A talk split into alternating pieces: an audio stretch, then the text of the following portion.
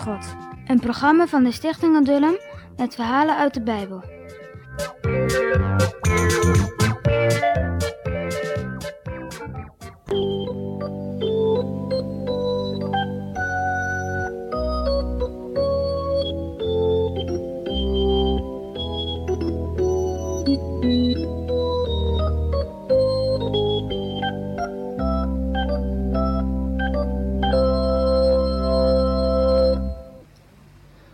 Wat zijn Abraham en Sarah blij.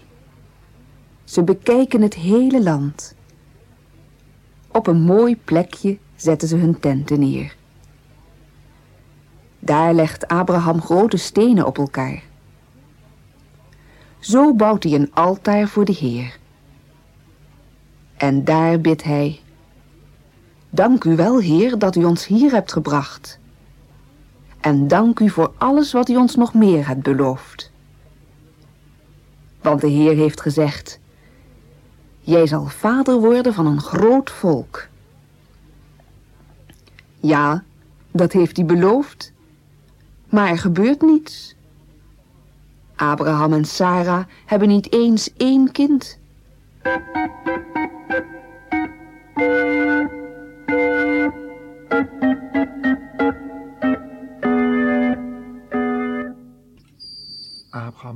Bleef dus in dat land wonen waar de Heere het had aangewezen.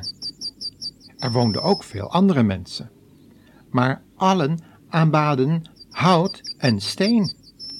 Zij hielden dikwijls feest, maar Abraham deed er nooit aan mee. De mensen vonden dat maar een vreemde man hoor. Maar ze merkten wel dat de Heere de machtige beschermer van Abraham was. Daarom deden ze hem geen kwaad. Zo bleef Abraham een vreemdeling in het land.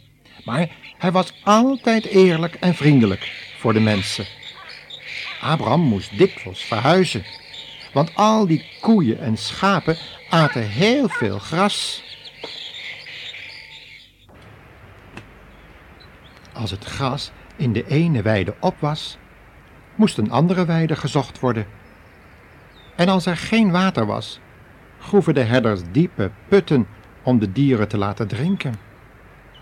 Maar er kwam een tijd dat Abraham en Lot samen zoveel koeien en schapen hadden, dat er voor hen beiden geen plaats was op diezelfde plek.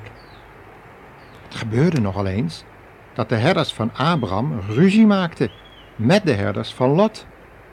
Zij vochten om de mooiste weiden en de beste waterputten. Dat maakte Abraham erg verdrietig. Daarom zei hij tegen Lot: Onze herders twisten. Als het zo doorgaat, zullen wij ook nog ruzie krijgen. En dat mag niet. Laten we daarom maar ieder apart gaan wonen. Jij mag kiezen.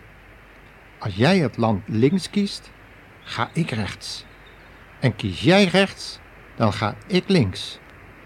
Jammer dat Lot niet zei. En dat hij, die de jongste was, niet zei: Nee, oom, u is de oudste, ik wil graag dat u kiest. Zo hoort het toch. Maar dat deed hij niet. Hij keek naar alle kanten om de beste plekjes uit te zoeken. Toen hij naar het oosten keek, zag hij de mooiste weiden die hij ooit gezien had. Hij dacht niet aan de Heere, die zo goed voor hem was, ook niet aan zijn oude oom en tante, die zo lief voor hem zorgden.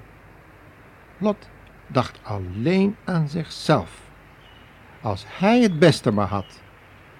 terwijl hij naar het oosten wees, zei hij: Daar wil ik wonen. Abraham zei maar niets. En niet lang daarna verzamelde Lot zijn knechten en de koeien en de schapen en nam afscheid van Abraham en Sarai. Het land waar Lot ging wonen was heel erg mooi. Er was volop gras en water. Maar hij woonde daar ook heel dicht bij de goddeloze stad Sodom. De mensen daar gaven niets om God. Met die mensen ging Lot nu alle dagen om.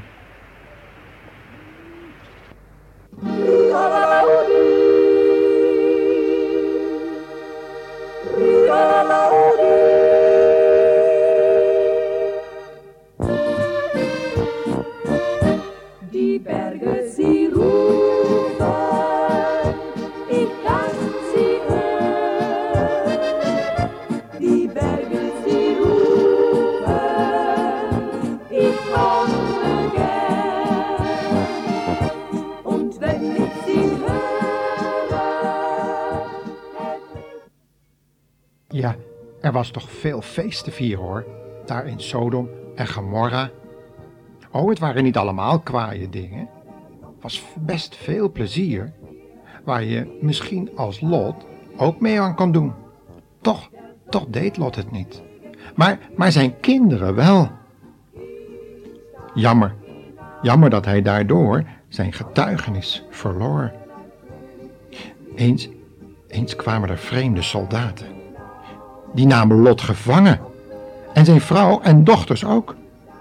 En ook al zijn koeien en schapen. Nu had hij niets meer. Nu was er geen vrolijkheid meer en geen plezier. En wat deed Abraham toen? Liet hij Lot maar schieten? In de steek? Nee, hij kwam Lot te hulp met een heleboel mannen. En met Gods hulp versloeg hij die vijanden. Toen werd Lot bevrijd en kreeg alles terug. Maar hij bleef toch in Sodom wonen. Lot was van de heren afgedwaald, zoals een schaapje van zijn herder. Wat dwaas toch. Gelukkig maar dat de heren aan Lot bleef denken. Nee, de heren zou zijn Lot niet vergeten, maar over hem blijven waken. Ook al maakten al zijn kinderen plezier met de wereld.